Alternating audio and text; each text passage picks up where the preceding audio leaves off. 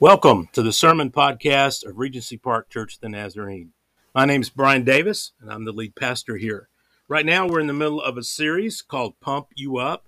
We're talking about the things that God uses to help grow us, to mature us, to develop us. But really, we're talking about how He uses situations in our life and circumstances, the tools that He uses to help us trust Him more. Because really, what else is a relationship but trust? It starts with trust. And when trust is broken, relationships fall apart. But when trust grows, those relationships grow stronger. And so today we're going to be talking about uh, what God, how God uses personal ministry, uh, engaging us, us engaging ourselves in the world and in our mission to the world, and how God uses that to help grow our trust in Him. Hope you enjoy this today. Trust is the key to a relationship. And it's certainly our, our true when it comes to God. And as long as we live here on earth and we continue to, to, to live our daily lives, we, our trust will always be growing. It should always be growing. And one of my goals in my life and my, my goal for your life is that anytime something happens, anytime anything that disturbs your peace, disturbs your comfort, or troubles you, that our first response would not be to worry and doubt and fear, but our first response should be to trust, to know that God's got us. Doesn't mean we'll have emotional responses to something, none of that. But what it does mean is that when something happens, I can quickly know that my Heavenly Father's got it. He's going to take care of me. Why? Because I trust Him. And so we've been talking about ways that trust grows. Uh, you know, it just doesn't happen, it's just not something that just happens by accident we have to cultivate trust in our lives and trusting Him. And so we've talked about how, like the video, we have to be doers of the word, not just hearers. God uses people at pivotal moments in our life. We talked about that another week uh, to help us trust Him. He sends people in our way at pivotal moments in our lives. And then last week we talked about how practicing spiritual disciplines in our life is very important to help us trust God. Now, today I want to talk to you about ministry.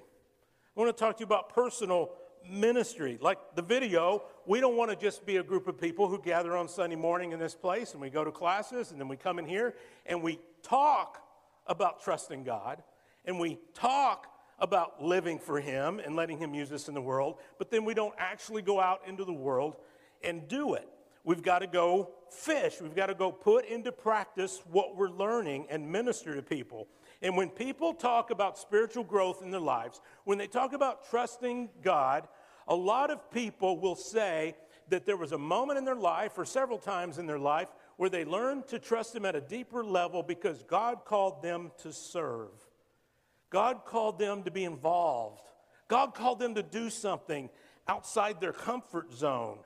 They felt this internal nudge to be Jesus out in the world, and it might have been a ministry, it might have been through an organization, or it might have just been, you know, a, a, call to go across the street and meet your neighbor and tell them about Jesus Christ. And they'll say something like, you know what, I didn't feel equipped, I didn't take any courses online, I didn't feel prepared, I didn't think I was smart enough. I, I, thought, you know, if I, it's against my personality to do anything, you know, outside of, you know, I'm, I'm just so shy.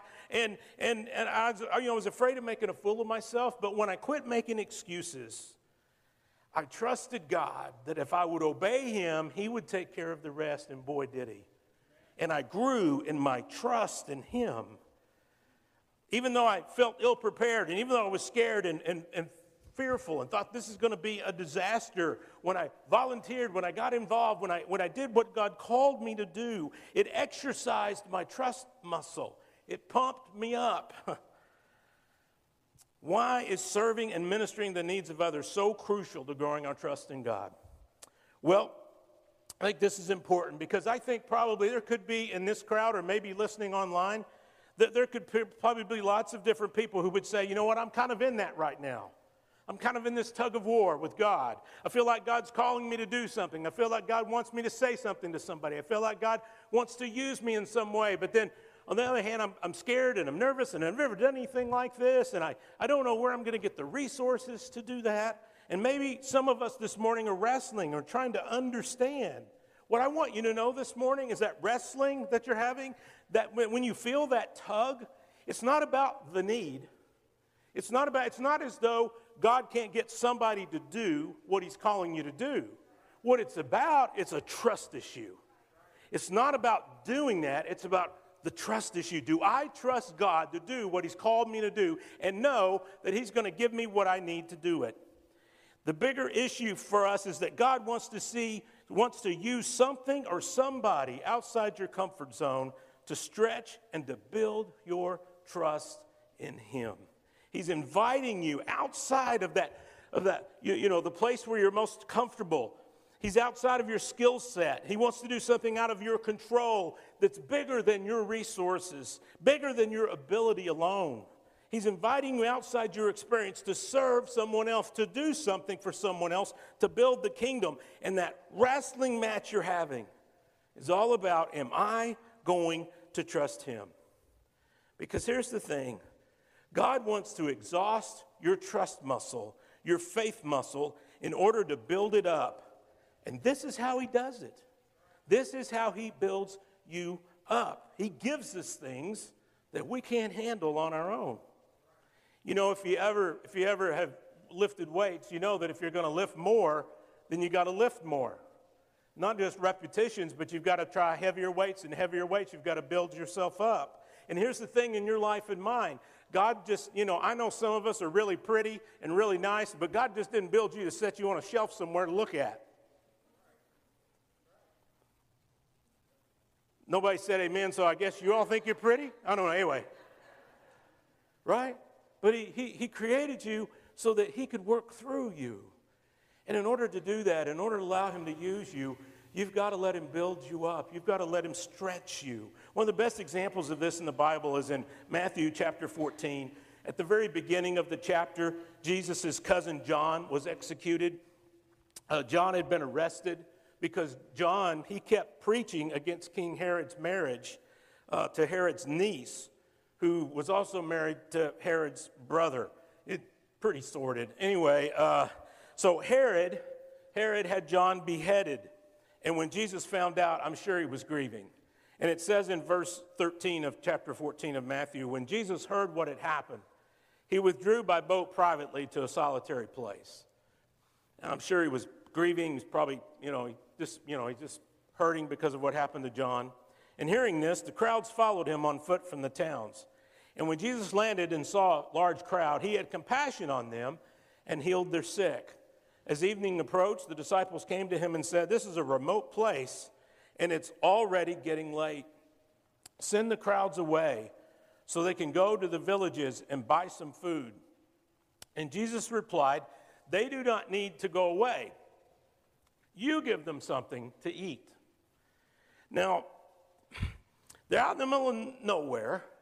There's not enough, you know, there's nowhere for them to go and, and get food. I remember we started out in Pawhuska, and what we only had, um, we only had a Sonic and a Pizza Hut. And they seemed to want to close down whenever they wanted to close down. It was just the way it did. And so we would have to go long places like Bartlesville to get food if we wanted it. And these guys, they're out stuck in the middle of nowhere, and there are no Sonics, and there are no McDonald's. And so Jesus says, Look, I recognize they're hungry. I recognize there's a need. I know there's no food around here.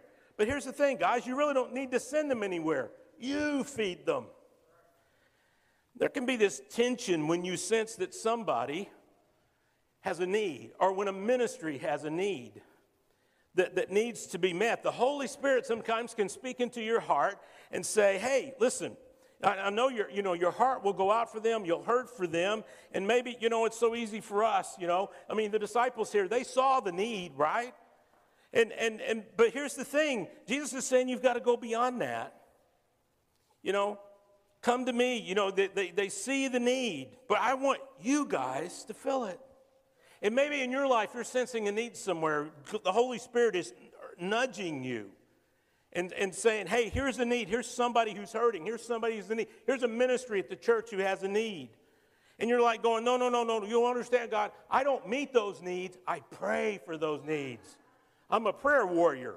I pray, God, please send somebody to my neighbors, you know, to minister to them.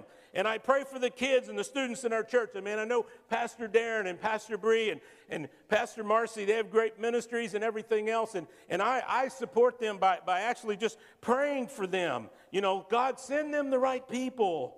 And God's going, well, what about you? I want you to do it. And you're like, no, no, no, no, no. I'm a prayer warrior. I'm just praying for those people. And then the excuses start, right? It's like we bring up all the obstacles. Like I'm not trained.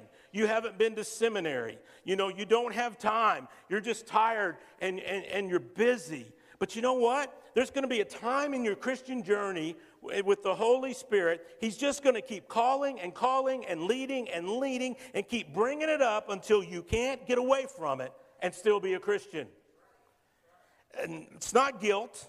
It's just God saying, okay, I want you to be involved and I want you to meet this need. You do it. Just trust me. And God will do it in annoying ways.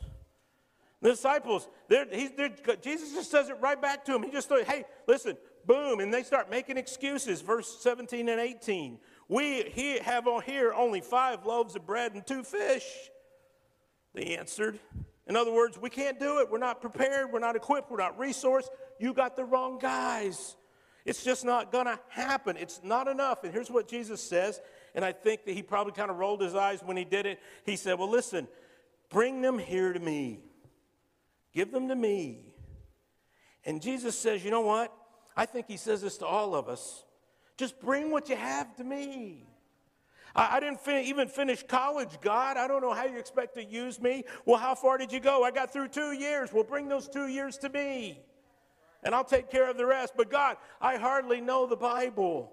Well, just bring what you know. God, I don't have that much time. God, but just bring me how much ever time you have. But God said, hey, what if they ask me hard questions? I got to tell you what, sometimes little three year olds, I know from my granddaughter Brylan, can ask the most difficult and hard theological questions in the world. But oh, man, God, that, that scares me. What, what if I don't know the answers? Bring the answers you have, give it to me. God, I don't have enough experience. Bring what you have. God, I'm afraid to fail or look bad or be embarrassed. God, just, Jesus says, God says, just bring me that fear. Bring me what you have, whatever you have. And so they do. And in verse 19 it says, And he directed the people to sit down on the grass, and taking the five loaves and the two fish, and looking up to heaven, he gave thanks and he broke the loaves. And then he gave them to the disciples, which I'm sure when he gave it back to them, like he prayed for it, and then he gave it back to them, and they're like going, okay, that's enough for me. You know, what's everybody else going to eat? I don't know that I'd have done well because I don't like sushi. So anyway, with the fish, but uh, but they're like going, okay, I got enough for me, and then so here's just give it out. And so the disciples gave them to the people, gave what God gave them back to the people. Once he handed them back, they began to do what they could do.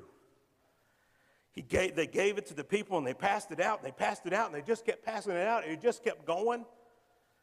They didn't know how to feed 5,000 men, plus women and children, with that little bit of food, but they knew how to turn and serve. They knew how to take what he had given them and give it away. They simply did what they could do, trusting that Jesus would do what only Jesus can do. And when you feel that nudging, when you feel the Holy Spirit calling you to get engaged and involved and meet a need, what he's saying is, I want you to serve. I want you to volunteer. I want you to, I want you to say, How can I help? I want you to call the neighbor. I want you to talk to your friend. I want you to step outside your comfort zone. God is asking you to do what you can do and let him do what only he can do. Even though you've got all the excuses, all he asks you to do is do what you can do and then trust your Heavenly Father to do what only He can do. Because the tension you feel and the fear, all of that, oh, what's going to happen, you know, and I'm not prepared, all that stuff, that is your trust in God. That is your faith muscle being stretched and being worn out. The hardest thing to do, I have found working out, and I do go work out, by the way. Some of you are like going, I don't know if I believe that or not. But anyway, well, the hardest thing to working out, you know what it is for me? Getting there.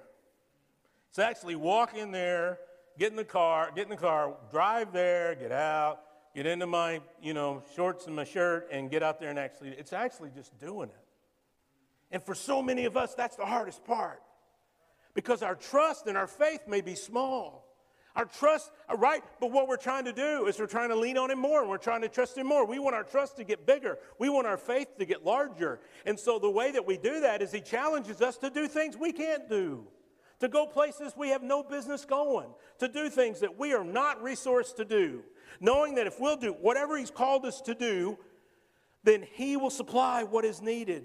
God is trying to do something inside of you to prepare you to grow. He's trying to exercise your faith. Your faith and your trust will never get bigger unless it's exercised, unless it's stretched, unless it's pulled. The tension isn't about just about fear and insecurity, it's bigger than that. Your faith and your trust and the size and the strength of your faith are at stake because God wants to pump you up. What's at stake aren't simply the needs of the people. I mean, that's part of it. But I want to tell you something. You know what? I believe this with all my heart. Um, I believe that if you won't do what God calls you to do, He'll find somebody else to do it. But guess what? You're going to miss out. You're going to miss out on the joy. You're going to miss out on the blessing. You're going to miss out on the opportunity to grow and become more than you are tomorrow than you are today to become more in Christ, to become more like Jesus, you'll miss out on it. You're only hurting yourself when you say no to God. because when we put our faith and our trust in Him, when we say, okay, I, am going to do this, I'm going to jump in, I'll do what I can do, and I'm going to trust you to do what only you can do, your faith will grow by leaps and bounds.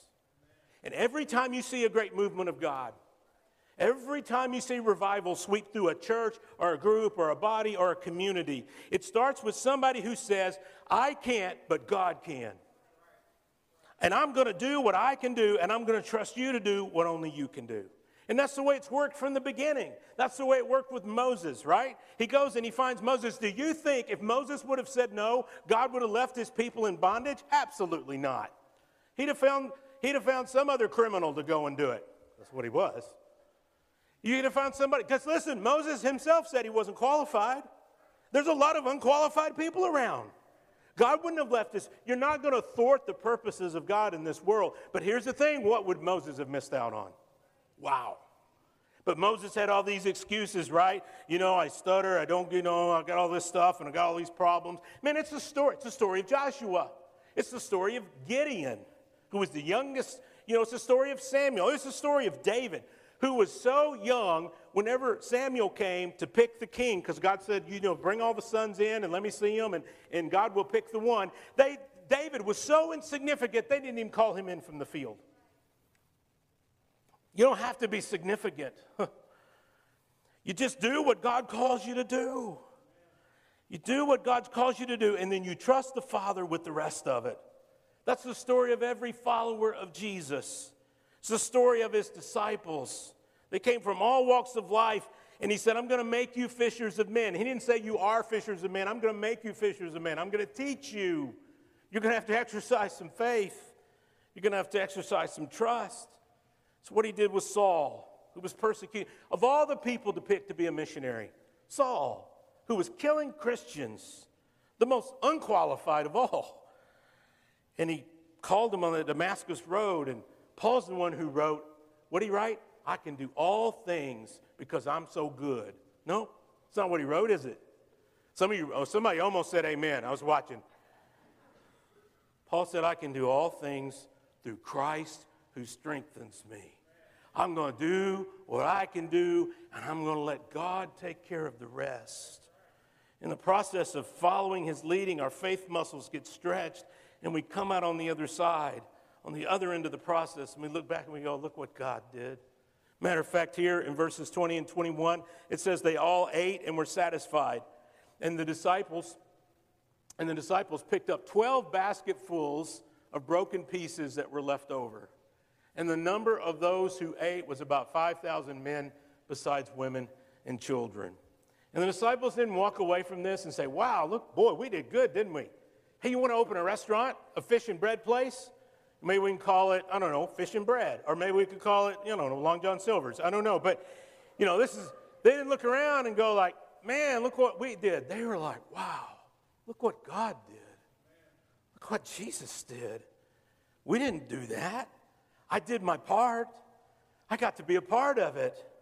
I got to be a part of what God was doing. I simply did what I was called to do and, and what I was able, but I'm telling you, God showed up and did what only God could do. I want my wife to come up for a moment. She uh, spoke uh, at district women's retreat, and um, this week I was, I was working on my message, and I was at the house, and she was at work, and I noticed her folder there, what she had to say to the ladies. And after I read, after I read it, I thought you really need to share this because I'd forgotten this a little bit, this part of the story. We were pastoring in St. Louis area in Bridgeton, Missouri, and um, kind of a bedroom community of St. Louis. And uh, over across the river in St. Charles, St. Charles County, there were a lot of there was uh, a lot of some of our folks uh, drove from over there, but had trouble getting people to come, and and God just began to lay on our heart, uh, you know, about planting a church over there. There, somebody, you know, that there'd been some talk that somebody needed to do that, and I started praying about it, and and uh, there was another church that looked like we could merge with, and then they would give us the money and the finances to go plant. And so I was really getting into all of this and thinking, okay, God, you know, I, I believe you are calling us to do this. But, uh, well, she didn't exactly feel that way, so. Yeah, he didn't lay it on my heart. He did not lay it on my heart. my, my first thought was, please, that is not going to happen. And if it does, it won't be us. So good luck to you. But the discussions, they still continued. And I was just resolute this is craziness. We aren't going to leave an established church and go to nothing. No job, no church, no congregation, no staff, no home. That is not what I'm being called to do. Our son was getting ready to enter the youth group, and it was a large established active youth group. Our son had established a great little circle of friends. She was in fourth grade.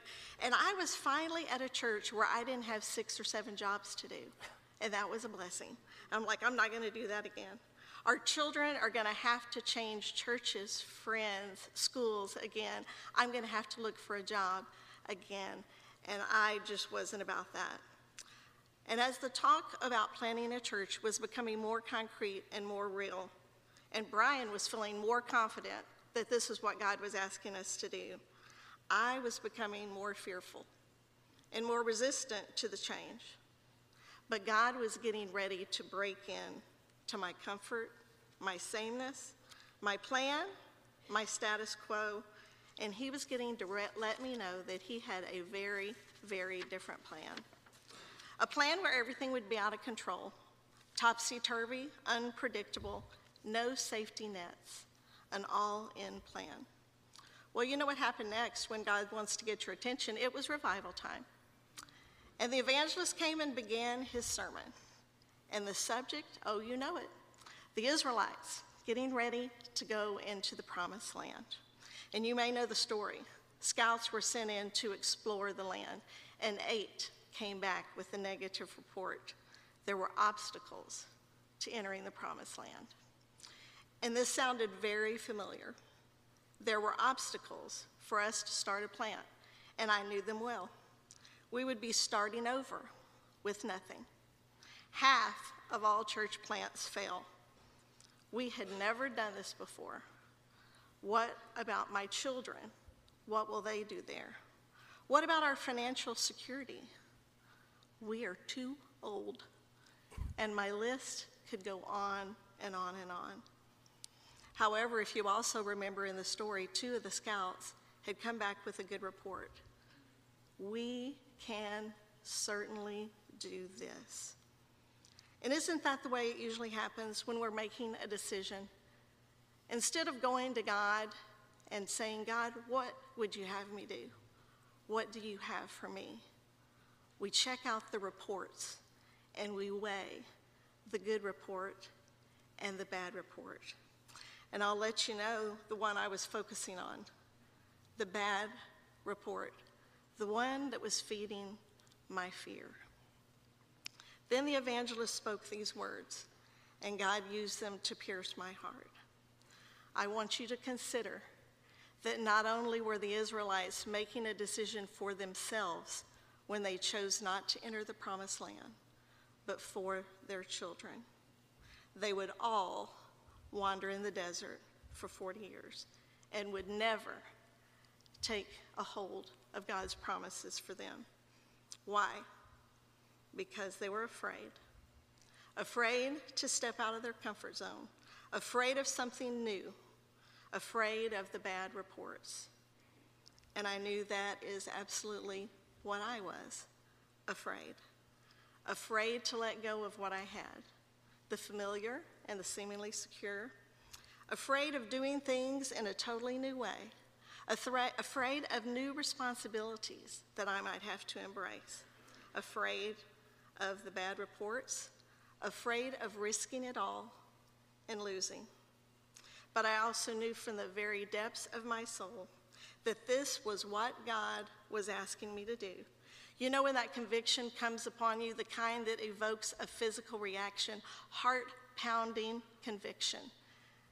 As the evangelist was speaking, and as I was standing in my seat that night, my whole body was reacting to what I knew God wanted me to do.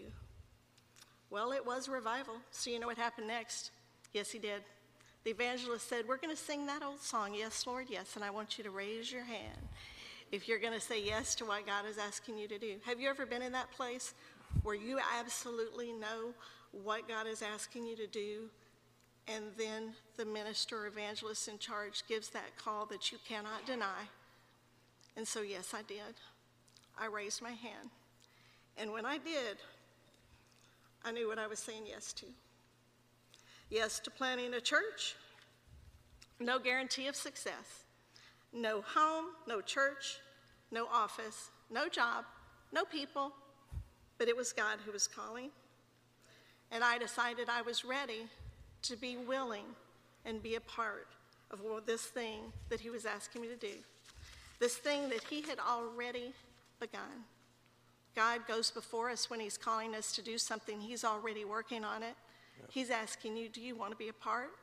Do you want to come along and share in the blessing that's about to come? In my decision to embrace God's will for me, I put myself in a place where He could and did use me and bless my family. We witnessed miracles, His provision for everything to us who had nothing. And every provision was a true miracle story from finding a home, finding a place to worship, finding offices, finding staff, calling a congregation of people who were searching for him. Too many stories to tell in this time. But this was the very best part. You see, my children entered the promised land with me. They played a role and lost souls finding redemption. They were greeters. They did setup. They couldn't help but be involved because of the work of the Lord was all around them. Our home was a 24/7 ministry center, hosting Bible studies and counseling sessions and youth groups and quizzing. It was the place we had, and it was the place where we did everything. And you see, we weren't just shuffling souls from down the street to our church, but we were winning the lost. And our family began to see a God who still had the power to transform lives, and we became invested in bringing the kingdom to light. And because my children were witnessing Holy Spirit transformation, their lives were transformed. Their view of the church was transformed. Their view of ministry transformed. My view of ministry changed forever. And I became a how can we servant instead of we can't. A God will provide servant instead of the sky is falling. A servant who could pray for miracles because she had seen miracles. And there were long term results. Our son was a seventh grader when we planted the church. Now he is at the second plant church out of New Life, and it is an exciting and revolutionary place. They have an affordable Christmas shop that this year served 400 children and gave out $15,000 worth of toys. They have a mobile food market that provides food to over 200 families every month. Our daughter, she was a fourth grader when we planted the church. She was my leader, my helper. And now I remember the day when she came to me and said God was calling her to be a children's pastor. And now she's here in your church as your children's pastor, helping your children learn that God can and does transform lives.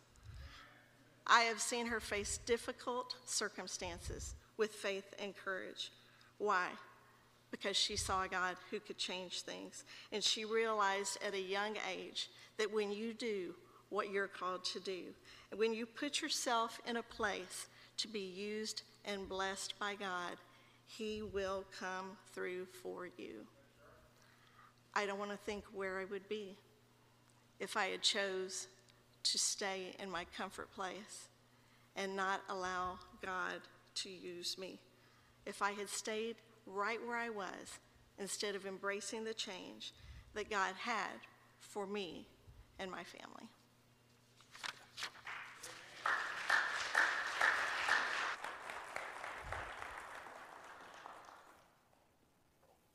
So here's the question Where's God nudging you? What's he, what's he nudging you to do? What's he urging you to do? Where's God prodding you in these days to get involved? Maybe, like so many before you, there are lots of excuses and lots of obstacles that you see when God talks to you. But let me tell you something it won't just go away. This is how we grow. This is how we trust Him more. This is what it means to not just be a part of the fishing club and never fish. This is how we live it out in our world. As we go out and we let God use us to do incredible things. And it's not to call attention to ourselves, it's not to draw, draw attention to us, but it is for the glory of God. And this morning you may be here and you might go, I've got nothing to offer. I've got no time. I've got no ability. You know, I've, I've got, you know, I'm overwhelmed by this and I've got that. Listen, take what you have, just like those disciples, and say, Here, Lord. Jesus says, Come on, give it to me. Let me have what you have. And then he'll give it back and he'll say, Now go. Go. Go. Because when you do all that you can do, then he begins to do only what he can do. God can do incredible things in your neighborhood and in your workplace and in your school, in your friendships, in your family. But it's not about us. It's about giving ourselves to Him. It's about like Isaiah, who stood in that temple and, and, and, and he saw the Lord, right? He was in church one day, just like you are today, and he saw the Lord high and lifted up. And, and, and, and God says, Hey, who will we send? Who will go for us? And Isaiah said, Here am I. Send me. Are you willing to go? I don't care what you have. I don't, I don't care that you've been good. I don't care what your resources are. I don't care what your background is. Here's the thing is that he's calling you because guess what? Every one of us is valuable to him. Every one of us can be a light in the darkness. Every one of us can go out in the world and do incredible things because the one who works through us and in us is able to make it happen. It truly is true today. In Christ, through Christ, I can do all things. I can do all things through Christ who strengthens me. What does God want to do through you? What does God want to do through us? Oh, and listen, along the way, your trust is going to get pumped up. I mean, your trust is going to get, you're going to walk in here on Sunday and you're going to go, Arr. What happened to you? Man, I did everything I could do, but listen to what God did. Arr. We need to be doing that in the foyers in the morning, Sunday morning. Maybe the greeters could, Dick, can you practice that? Uh, God wants to pump you up, and He wants to change our world in the process of it. Will you bow your heads with me this morning? Heavenly Father, can I just say, first of all, that I'm so glad that you found value in me. So glad that you found value in us. I know for me, I was so unworthy. No goodness on my own, no achievement on my own. But God, you found me and you, you called me, like you call all of us, to be your children, to be to not just be your kids, but Father, to, to, to make us over, to transform us to be like Jesus. Oh my goodness. Oh my goodness. What a calling. And God, you've called to make us partners in this world. That through your spirit in our lives that we can do incredible things, not us, but you in us. And so God, this morning, my question stands, where are you calling me today? Where are you calling us? What do you have for me to do? And God, I, I, I, know it's just human of us that when we hear sometimes, when you put challenges in our heart, when you put conviction in our heart, sometimes when you ask us to do things, our, we just kind of you, you kind of shrink back from it and say, God, I can't. I'm, I'm not trained. I'm not able. I don't know. I don't have the personality for that. I don't, God, I, I, I wouldn't know the words to say, much like Moses, much like uh, all the, all the heroes in the Old Testament who you call, we make excuses, much like Paul could make excuses when he was Saul on the road, Lord. But we come to you and you say, It's all right. You do. You give me what's in your hand. Just give it to me, and then let me do the rest. You go do what you can do so that I can be unleashed and do what I can do, what only I can do in this world and in your life and in the lives of others. God, if anything else for our kids this morning, let us be people who say, We can, I can. I make myself available. I'll do whatever you ask me to do, Father, knowing that uh, I can't do it on my own, but I'm going to need your help. I'm going to need your resources. I'm going to need your power. I'm going to need your strength. God, I'm so glad for kids who could see that in our lives. But God, I'm challenged to continue to that legacy every single day, to continue to bring glory and honor to you and continue to say, I'm not enough, but He is. He's got me, and whatever, I, whatever He says I can do, I can do it. And God, there might be somebody that's watching online this morning or somebody in this room today, and they've been struggling. You've been leading them and calling them and nudging them and they felt resistance and they don't feel equipped enough and they don't feel resourced enough. God, today I pray that this morning you will help us to just surrender to you and say, God, I'll do it. You're going to have to go with me. God, I'll do it. You have me, all that I have and all that I am, but God, I know it's not enough. So, God, I'm going to do what I can do so that you can do what only you can do in my life and in my world. Oh God, today, would you change the world through us this week? Our neighborhoods, our families, our homes, our schools, our workplaces. God, today, might we see incredible things happen in the days that are ahead as Regency Park Church of the Nazarene says we're going to do what we can do so that what only Jesus can do can be unleashed in our world. We love you today. In Jesus' name we pray. Amen. Amen. Listen.